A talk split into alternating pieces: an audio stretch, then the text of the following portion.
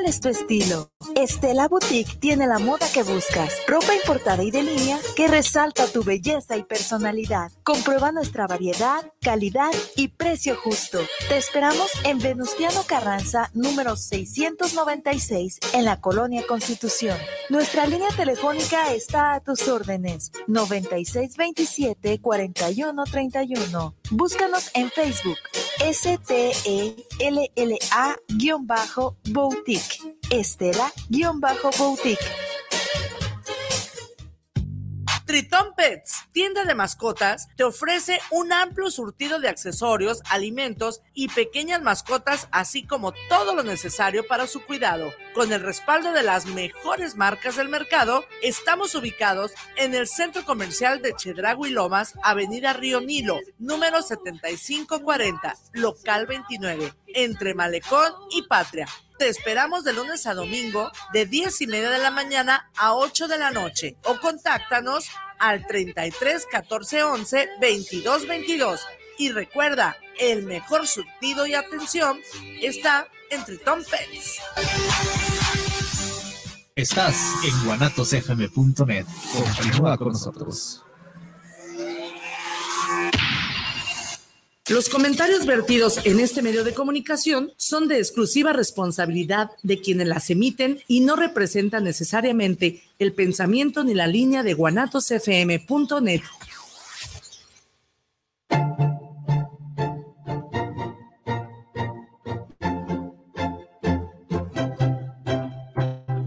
Bienvenidos a su programa Salud en Familia, Infórmate y Decide, un espacio de información y orientación para la creación de estilos saludables de vida.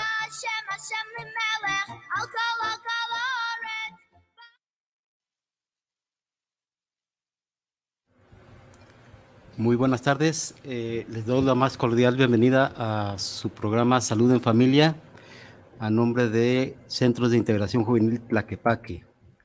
El día de hoy tenemos eh, el tema eh, o la reflexión de jugar, eh, la recreación o lo recreando lo, cotidiano.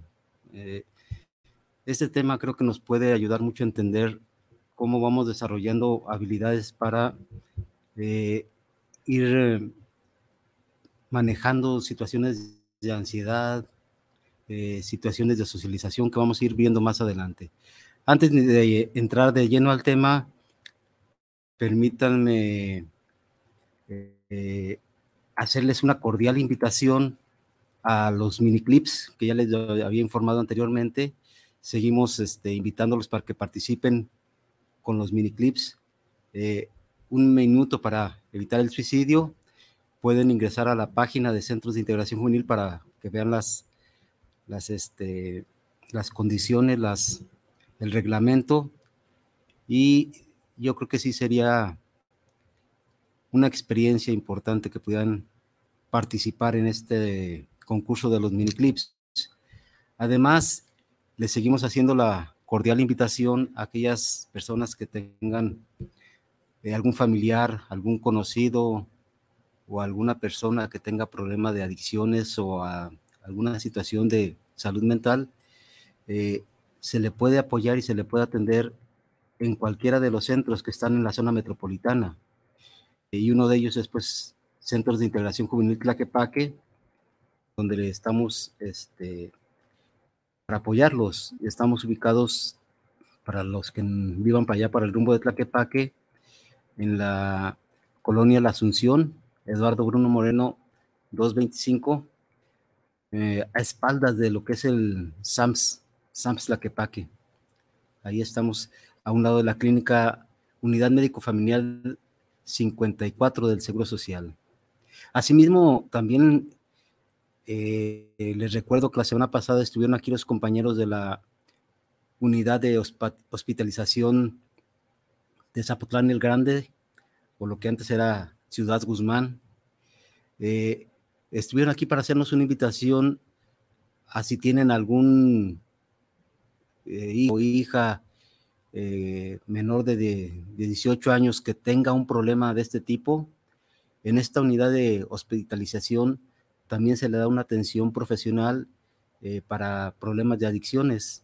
Entonces, contamos con una serie de eh, servicios para atender en toda esa gama de problemas de adicciones que se puedan presentar tanto en, personas adultas como en niños, infantos juveniles.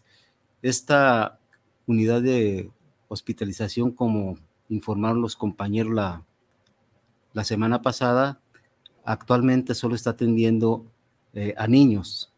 Eh, como comentaron ellos, posiblemente se vaya implementando el tratamiento para, para niñas más, más adelante. Pero ahorita es solamente a niños menores de 18 años.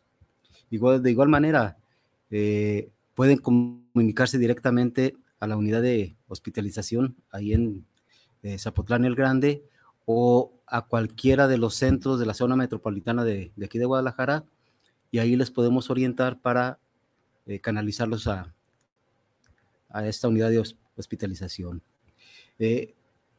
otra, otra de las invitaciones que le estamos haciendo también es que aquí en el Centro de Integración Tlaquepaque estamos ofreciendo eh, por parte del INEJAT la educación para eh, adultos a nivel primaria o nivel secundaria. Eh, cuestión que vayan ahí a al centro, centro Ciclaquepaque y ahí se les brindaría toda la información y pueden ir eh, desde, estamos ahí de 8 aproximadamente hasta las 6 de la tarde para que se les dé esta información y puedan inscribirse aquellas personas que deciden terminar su primaria o su secundaria. Ahí estamos también apoyándolos en este, en este sentido. ¿sí? Bueno, una vez que hemos concluido con estos anuncios, estos avisos, pues eh, iniciar con el tema. ¿Por qué se elige eh, este tema y por qué en un momento dado hablamos de jugar. ¿Qué, sentido tiene hablar de el hecho de jugar en nuestra vida diaria, no?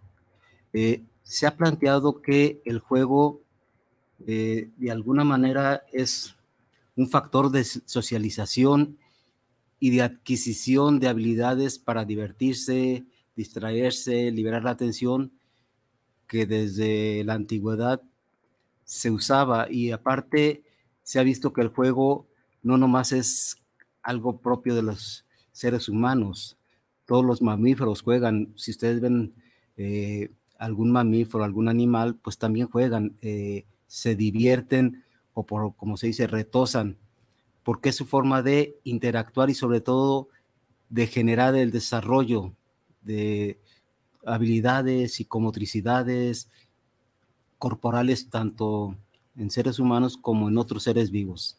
En el caso de los seres humanos, pues eh, es como una base de la socialización. Y por eso sí es importante como ir identificando qué, qué podemos ir rescatando del juego, porque el jugar nos puede ayudar a ir desarrollando muchas características personales, pero también nos puede también permitir superar a veces situaciones de ansiedad, de depresión. Para eso, pues vamos entrando de lleno a lo que es la definición de jugar. O sea, ¿qué es jugar? Eh, se dice que juzgar, jugar, eh, o el diccionario lo maneja, que es hacer algo por espíritu de alegría, por el hecho de divertirse o con el solo fin de entretenerse o distraerse. Eso es jugar, es ese espíritu de estar eh, contento, de estar alegre y participar con otros de esa alegría, de ese entretenimiento y de esa forma de eh, convivir con más personas o a veces cuando es juego en unos, este, poder estar distrayendo cierta atención o, con, o desarrollando procesos de imaginación o procesos de creatividad o procesos de fantasía. Entonces, en ese sentido, el juego eh, es un concepto muy amplio que nos puede ayudar a entender mucho de cómo nosotros, los seres humanos, desde la infancia empezamos a jugar para empezar a manejar la, ansiedad.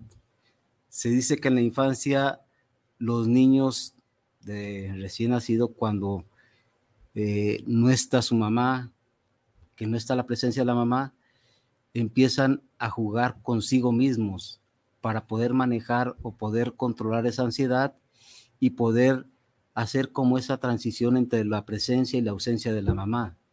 Cómo empiezan a, de alguna manera, eh, a establecer como las bases de lo que sería el juego, ¿no? Como una manera de distraerse y como una manera de, en lo imaginario, en la fantasía, poder hacer como el ajuste a esa, a esa realidad.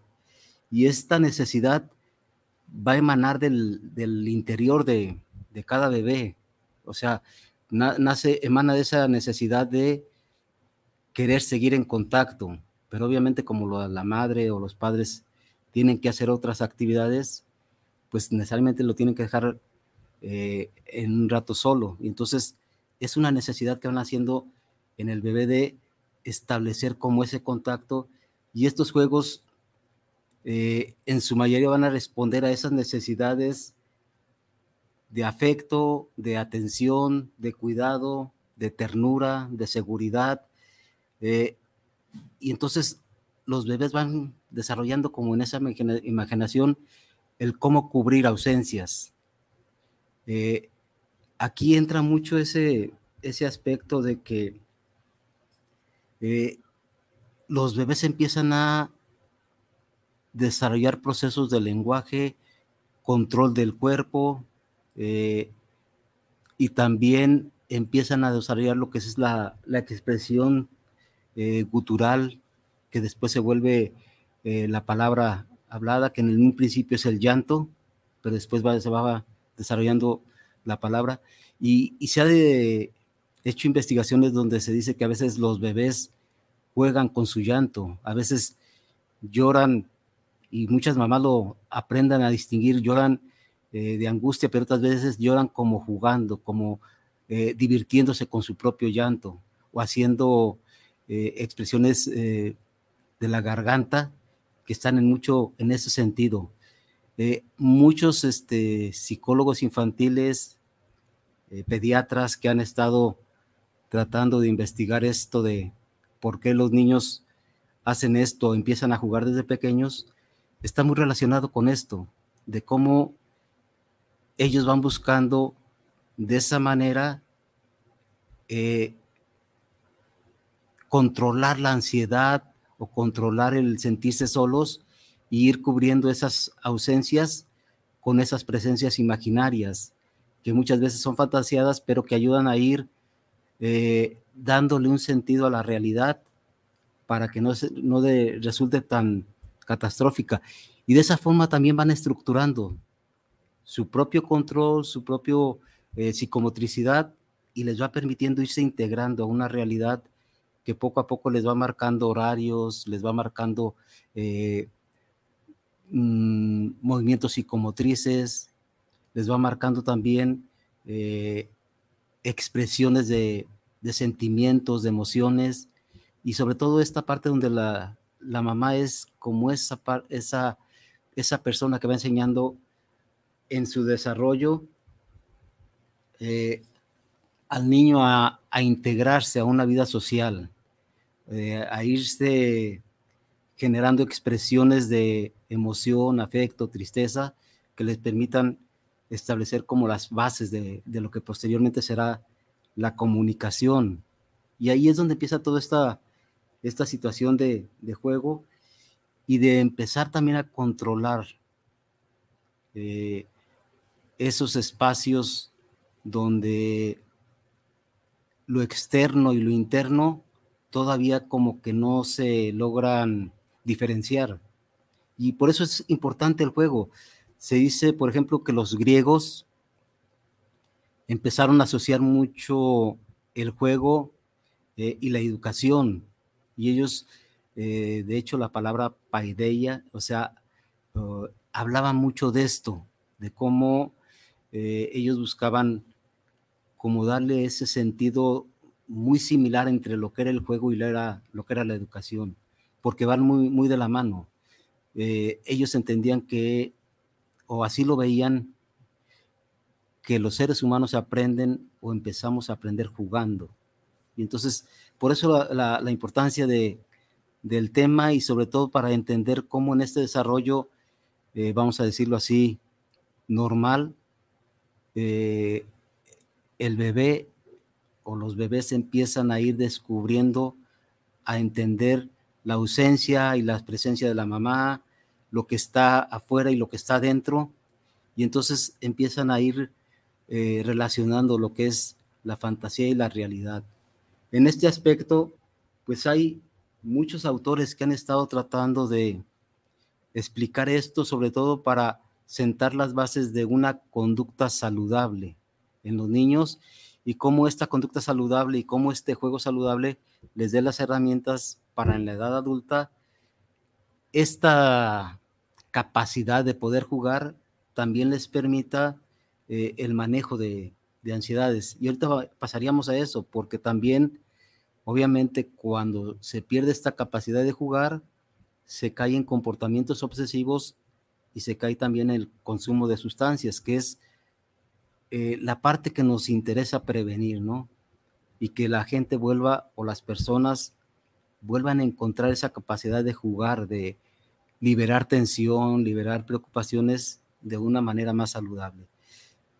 Bien, como, como les decía, muchos este, investigadores, médicos, eh, pediatras, han tratado de investigar esto y de entenderlo. ¿Qué representa el juego? ¿Cómo el juego tiene esta importancia en el desarrollo infantil? Y uno de ellos, un eh, investigador, planteaba que eh, el juego es como esa zona donde el bebé empieza a hacer sus intentos o sus primeras eh, exploraciones para poder juntar la realidad y la fantasía y poder manejar la ansiedad o la angustia que le, que le genera enfrentar esto. Y él decía que en este juego se genera un espacio, él lo llamaba espacio transicional, y los objetos que venían hacer parte de este juego, él decía que eran los objetos transicionales. Y aquí entra esa, ese aspecto que yo creo muchos padres han observado con sus hijos pequeños, que de repente agarran una, una frazadita, una almohadita, un, un peluche y no lo sueltan. Y ese peluche se duermen con él, eh, van a todos lados con él y cuando se los quitan es ahora sí como el drama de que les quitaron su, su frazadita, a veces esta almohadita está toda sucia y ellos se angustian al no tener su almohadita para dormir. Esto es esos pequeños juguetes que en este juego muchos niños van descubriendo, identificando, y estos juguetes tienen que tener ciertas cualidades, olores, obviamente tienen que estar así, porque muchas padres cuando empiezan a ver este juguete que se está ensuciando, muchas madres lo quieren lavar y el niño se incomoda, se molesta porque le lavaron su almohadita, quieren que la almohadita quede tal como está. Ahí es donde también empieza esa parte de cómo nacen las cuestiones de los juguetes, que también vamos a tratar de hablar un poquito de los juguetes, porque muchas veces también cuando trabajamos este, con niños nos preguntan cuáles son los juguetes adecuados. Y en este aspecto siempre los juguetes adecuados van a ser los que se respondan a las necesidades de los niños. Y muchas veces no tienen que ser juguetes caros ni, ni muy este ni muy complicados. De hecho, tienen que ser juguetes con los que el niño pueda jugar y no que el juguete juegue solo, que es otra de las cosas que hay que tratar de evitar. Bien, eh, eh, les decía, estos investigadores se han, se han dado cuenta que sí es muy importante el hecho de que eh, los niños empiezan a descubrir su mundo y empiezan a descubrir con qué objetos, con qué juguetes, con qué situaciones pueden empezar a manejar la angustia de estar solos y esa situación entre lo que viven interiormente y lo que se vive exteriormente, las presencias y las ausencias, de esta manera empiezan a encontrar el cómo manejar esto. Y les decía, Este autor le empezó a llamar espacios transicionales, objetos transicionales, porque hacen esa transición entre la fantasía, la imaginación y la realidad para que el niño vaya socializándose y se vaya adaptando a las condiciones de vida, ¿sí? Que le toca vivir, respondiendo también a sus propias necesidades y a las necesidades de las personas que lo cuidan, donde implican afecto, seguridad y muchas otras cosas que, van de por medio, ¿no? Eh, por ejemplo, uh, hay un autor que él hablaba, estudió muchos aspectos de la infancia, Eric Erickson, Erickson, él tiene un libro que se llama Infancia y Sociedad, y él decía que la actividad lúdica es exclusiva de la infancia, porque es donde el niño empieza a desarrollar desde que nace ciertos aspectos y este juego cada vez se va haciendo un poco más complejo. Si al principio implicaba nada más el cuerpo, la psicomotricidad, los balbuceos, después va entrando a cuestiones de lenguaje que ya son más simbólicas, cuestiones de interacción con sus padres o con otros niños, y entonces el juego se va volviendo más complejo y el juego ya después no nomás sirve para expresar seguridad o buscar seguridad o liberar este, ansiedad. El juego empieza a tener una gran gama de, dimensiones y de situaciones. Entonces, de ahí la importancia de que el juego pueda estar muy presente. Eh, se ha visto que, o muchos autores han dicho que un niño que no juega es un niño que de antemano hay que enseñarlo a jugar, porque si no, eh, va a presentar ciertos patrones de enfermedad muy continuos. Entonces, el juego también es una manifestación de salud. Y como este programa es salud en familia, pues ya estamos planteando que en la familia también hay que aprender a jugar y hay que aprender a jugar o volver a encontrar la forma de jugar o divertirnos en familia, ¿sí? Porque esto es importante porque esa actividad lúdica va a ser crucial no solamente ya en el desarrollo infantil, sino en que la familia siga desarrollándose y, creciendo a, otros niveles, ¿sí? Bien, dicho esto, eh, sí sería importante como señalar así, ya para pasar un poquito esto de los juegos. ¿Por qué, ¿Por qué juega un niño? ¿Y por qué es importante que un niño juegue? Primero que nada, porque es una actividad satisfactoria y de que el bebé está pequeño, el hecho de jugar, de, de retosar, le permite empezar a sentir y tomar control y reconocerse a sí mismo. Y en ese aspecto empieza a ser satisfactorio también va a servir para expresar agresión, lo que les decía hace un momento. El niño eh, de esa manera empieza a cuestionar o evita lo que se vuelve contra sí mismo, o sea, lo que le siente que le perjudica o le asusta o le inquieta. Y entonces el niño expresa agresión cuando llora de determinada manera. Y esto, les decía hace un momento, las madres aprenden a distinguirlo cuando el niño ya está llorando como con agresión o cuando está llorando porque tiene hambre cuando está llorando porque está jugando. Entonces, eh, también e, es una parte, ¿no? El niño también juega para expresar agresión. Eh, también el juego en el niño representa una forma de controlar la ansiedad. Ah, el hecho de que el niño de alguna manera este, busque eh, divertirse, sentir que interactúa con su mamá o con otro miembro de la familia, le permite empezar a encontrar herramientas para controlar la ansiedad. Aquí es importante señalar que ya en el adulto, este juego también muchas veces se emplea para controlar la ansiedad, pero cuando no es, no se logra esa finalidad, el, juego se puede volver compulsivo y entonces se vuelve repetitivo y deja de ser poco, poco creativo. De aquí empleo el otro término que es importante. Una de las características de del juego es que sea creativo, nos permita estarnos recreando, estarnos sintiendo satisfechos con nosotros mismos. Pero cuando el juego no cumple esa función, que se vuelve compulsivo, repetitivo o hasta enfadoso, el juego ya, eh, ya no está liberando ni ansiedad eh, y al revés nos va empezando a generar lo que conocemos ya en, ahora en psicología como una ludopatía o un juego patológico, que también se da mucho y que hay que tener como cuidado. ¿Por qué? Porque quiere decir que la persona o el adulto, más que nada esto se da en los adultos, ha perdido la capacidad de disfrutar el juego.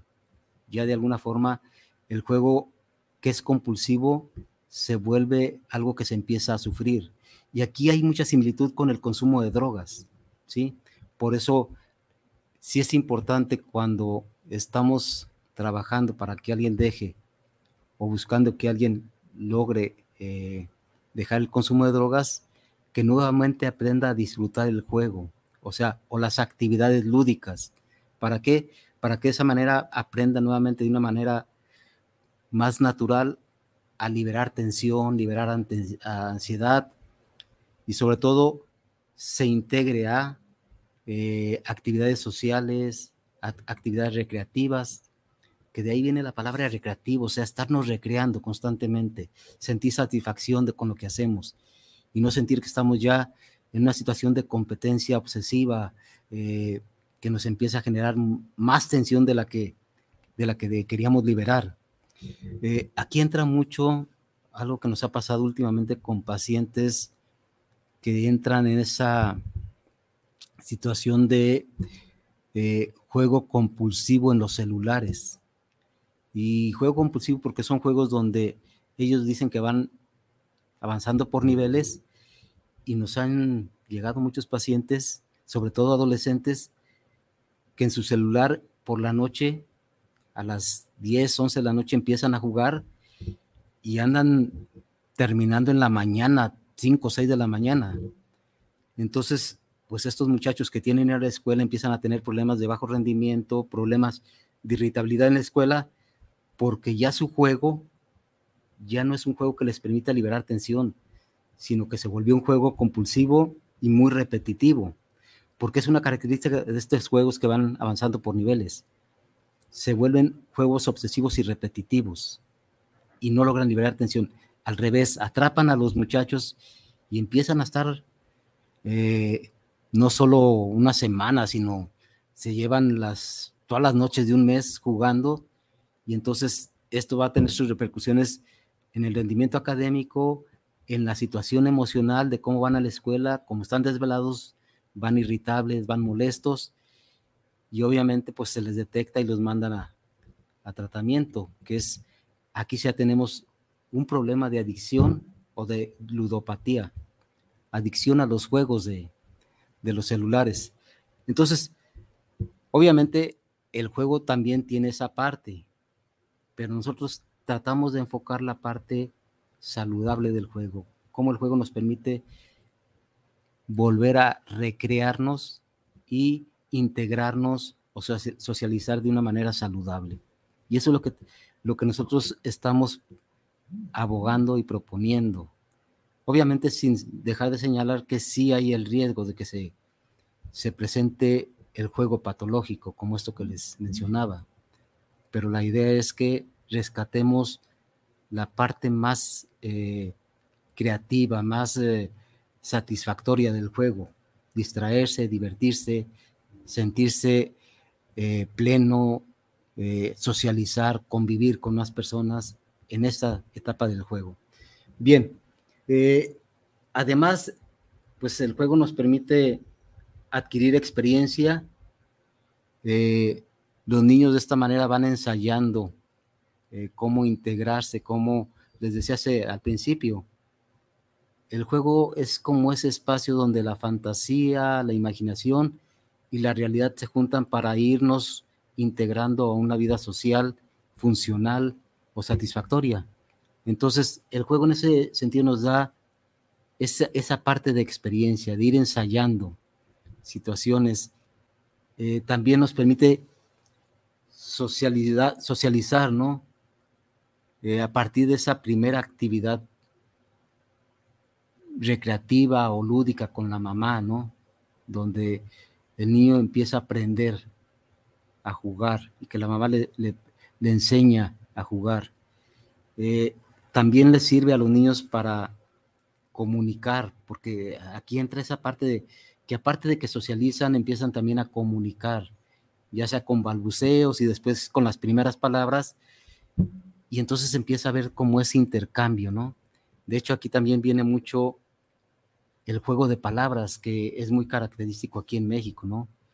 Cómo hacemos juegos de palabras, cómo utilizamos las palabras también para jugar con el lenguaje.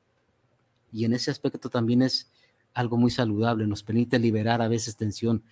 Eh, por ahí se hablaba que el chiste es una manera también de liberar en un punto dado con un comentario, con una eh, situación chispeante, liberar tensión con la risa, ¿no?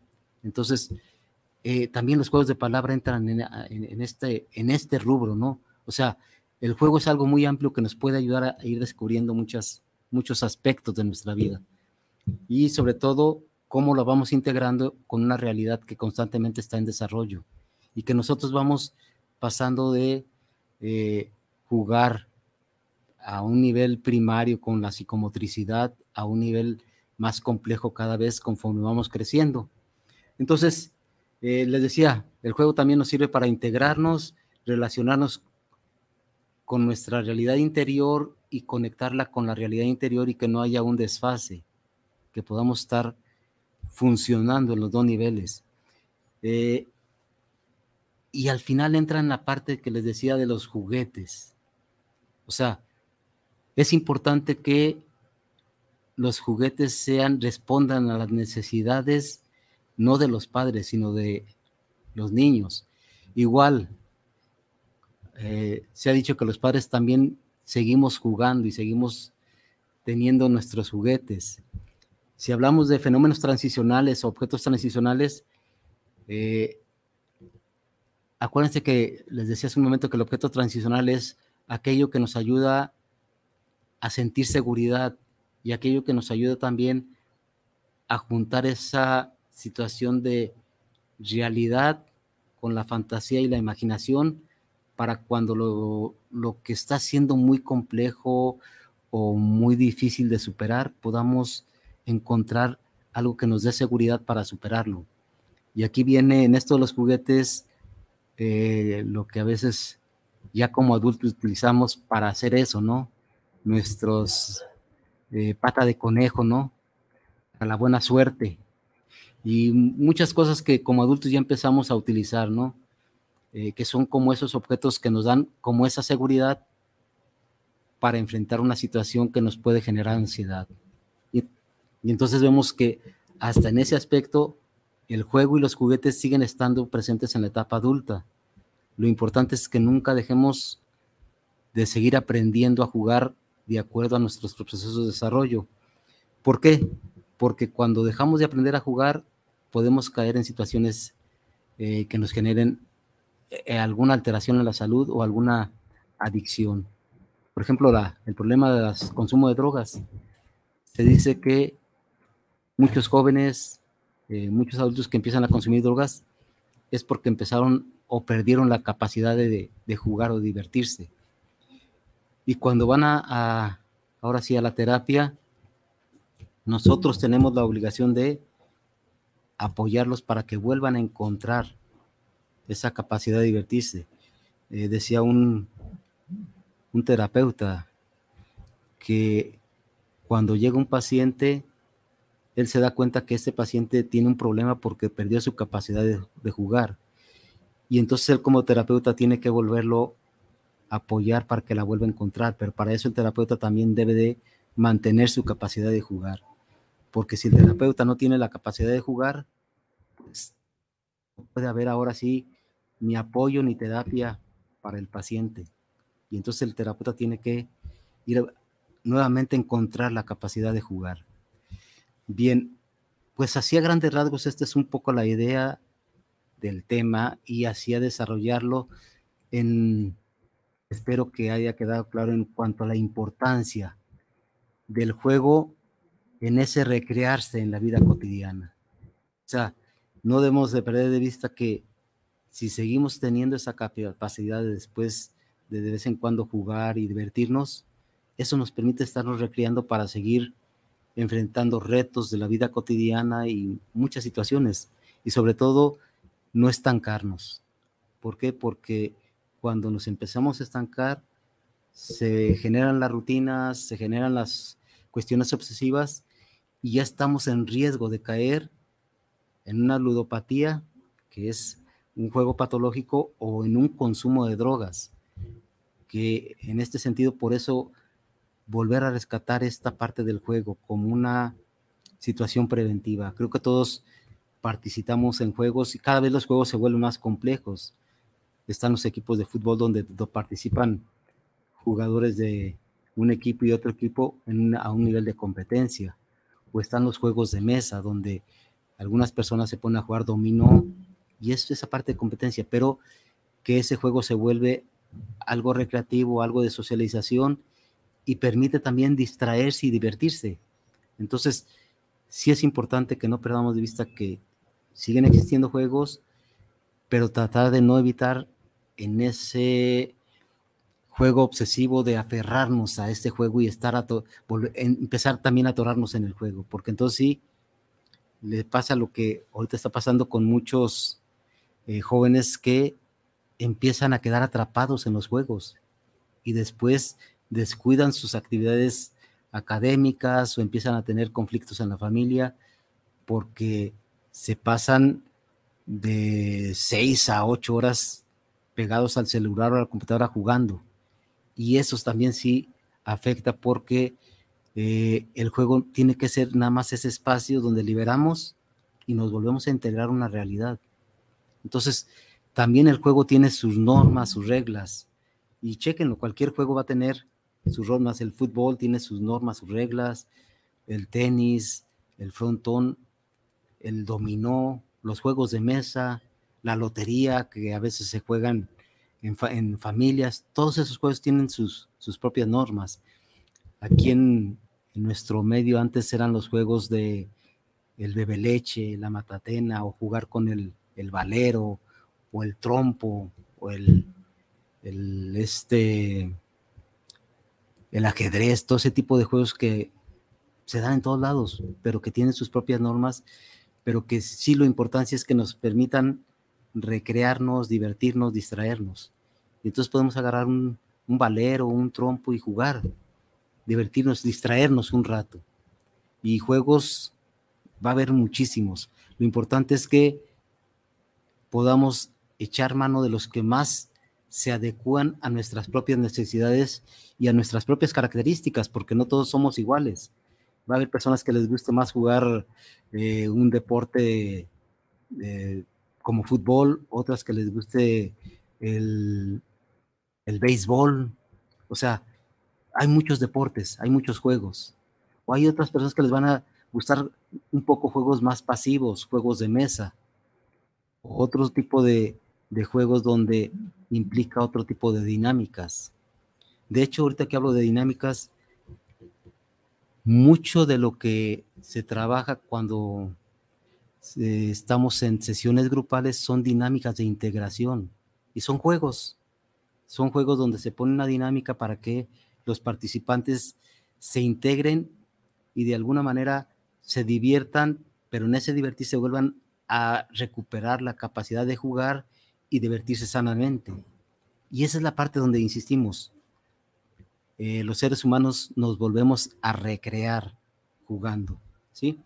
Bien, eh, pues esa es la idea de, esta breve reflexión eh, que de alguna manera tiene su, su origen en la práctica que tenemos a diario con pacientes y que este es un punto en el que nosotros tratamos de llevarlos a ustedes en este programa de salud en familia como un tip para que ustedes puedan encontrar nuevamente elementos preventivos que les permitan, si ven que algo está teniendo una situación de ansiedad o de mucha preocupación o de inseguridad que ahorita estamos viviendo todos, pues buscar darnos la oportunidad de jugar algo para volver a sentir que estamos integrados a una familia o a una sociedad que al final de cuentas tiene que responder a esa, a esa demanda de seguridad y de crecimiento y de salud que todos buscamos. ¿Sí? Bien, pues déjenme ver si hay algunos comentarios porque a esta hora ya empieza a haber comentarios y hay que estar aquí checando. Bueno, pues sí, miren, hay algunos comentarios. Eh, mandan saludos para el programa. Eh, mm, y sí, eh, menciona pues que se, a veces se pierde la esencia de jugar, a veces se pierde esa capacidad de jugar y entonces empezamos a ver todo como muy serio y como muy, muy formal. De hecho, eh, el juego permite relajar a veces la tensión que se presenta en algunos lugares. Por eso les decía, cuando tenemos pacientes en grupos, eh, utilizamos dinámicas donde el juego es una manera de deshacer el, hielo y los participantes puedan ir eh, integrándose y liberar como esa defensa o esa coraza que todos traen al, al entrar a un grupo nuevo y no conocen a los demás integrantes. Y ahí el juego cumple esa función de liberar esa ansiedad o esa preocupación. Entonces, sí les agradezco a los compañeros que están mandando pues sus comentarios. Eh, veo aquí a Valentín García. Muchas gracias, Valentín, por tus comentarios. Y sí, es volver a saber a jugar, o sea, no perder esa capacidad de jugar, eh, que es innata y que debemos de seguirla manteniendo ahí, ¿sí? Eh, también José Manuel Rojas, muchas gracias por su comentario.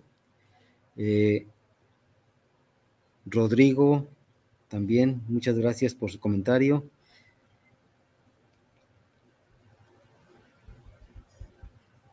Mm. Manuel Vélez desde Zapopan, Zapopan Centro. Gracias, Manuel, por tu comentario. Eh, Andrés, René, a todos ustedes, muchas gracias por, sus comentarios. Y bueno, de alguna manera agradezco sus comentarios. Y como les decía, esta breve reflexión es con esa finalidad, ¿no? De hecho, hay autores que proponen que se genere o se cree una eh, juegoteca, una especie como, en vez de biblioteca, una, o bueno, como una biblioteca donde se acumulen un sinfín de juegos, o también una biblioteca de juguetes. Eh, pues es, es esa parte donde la variedad nos puede dar la opción de encontrar los juguetes que se adecúan o que responden más a nuestras necesidades. Y esto también es muy importante porque todos vamos a tener necesidades diferentes y nos van a gustar juegos diferentes y nos van a permitir liberar ahora sí como situaciones muy personales que pueden ser diferentes entre hasta entre los mismos miembros de una familia. Entonces, sí es importante recuperar esto y sobre todo seguir rescatando la forma de socializar. Eh, en esta parte de los juguetes, ahora que se acerca el periodo navideño, muchas veces o en algunas ocasiones van algunos familiares a preguntarnos qué juguete sería el más idóneo para su hijo. Y ahí sí, siempre les contestamos que ellos tienen que investigarlo con su hijo, no con nosotros como psicólogos. ¿Por qué? porque el que tiene que dar la respuesta es su propio hijo, pero sobre todo tomar en cuenta que sea un juguete que le permita a él desarrollar su imaginación y evitar los juguetes que ya vienen con baterías, con un montón de luces, porque son juguetes que ya juegan solos. Y estos juguetes, pues, ¿para qué quieren al niño? Si ya están, ya el juguete se juega solo, no, no, ocupa de un niño. Y entonces eh, los padres hacen el, el gasto en este juguete que después, a lo mejor al principio la novedad hace que llame la atención, pero después quedan como arrinconados y los niños van a encontrar, a buscar ese juguete que les permite desarrollar su imaginación. Y a veces puede ser algo muy sencillo. ¿Por qué? Porque esa es la característica de los juguetes, que sea como la base para desarrollar la imaginación, la creatividad, porque ese, eso es lo que nos permite estar creciendo y aprendiendo y sobre todo dándole a la, a la situación de vida nuevas formas, nuevos coloridos. De ahí que la creatividad y el, juego o el jugar estén muy relacionados. De hecho, hay muchos poetas que hablan de que eh, jugando es como aprendan a ser libres y como aprenden a escribir o a hacer poesía, eh, como una manera de divertirse. Ahora volvemos a, la, a eso del lenguaje, ¿no? creando nuevas formas de expresar lo que ya expresaron otros de una manera y buscando una nueva forma de expresarlo. Que ese es, ahora sí, la creatividad. Eh, y la creatividad está muy, muy pegada al juego. Entonces, sería esa la, la reflexión del día de hoy. Espero que de alguna manera puedan estos comentarios servir para que ustedes retomen algunos aspectos y sobre todo puedan darle ese ese estatus de o esa importancia que tiene el juego en nuestra vida diaria y sobre todo los que tienen hijos adolescentes, si su hijo no está jugando, quiere decir que algo en su salud no está funcionando adecuadamente, porque en la adolescencia, en la infancia es cuando los, los seres humanos más jugamos porque es las etapas en que nos estamos desarrollando, integrándonos a una vida social que puede ser muy rica y muy plena siempre y cuando nuestro juego sea muy creativo y sea muy satisfactorio y nos divierta y nos distraiga. Entonces, sí es, es, es importante ese aspecto.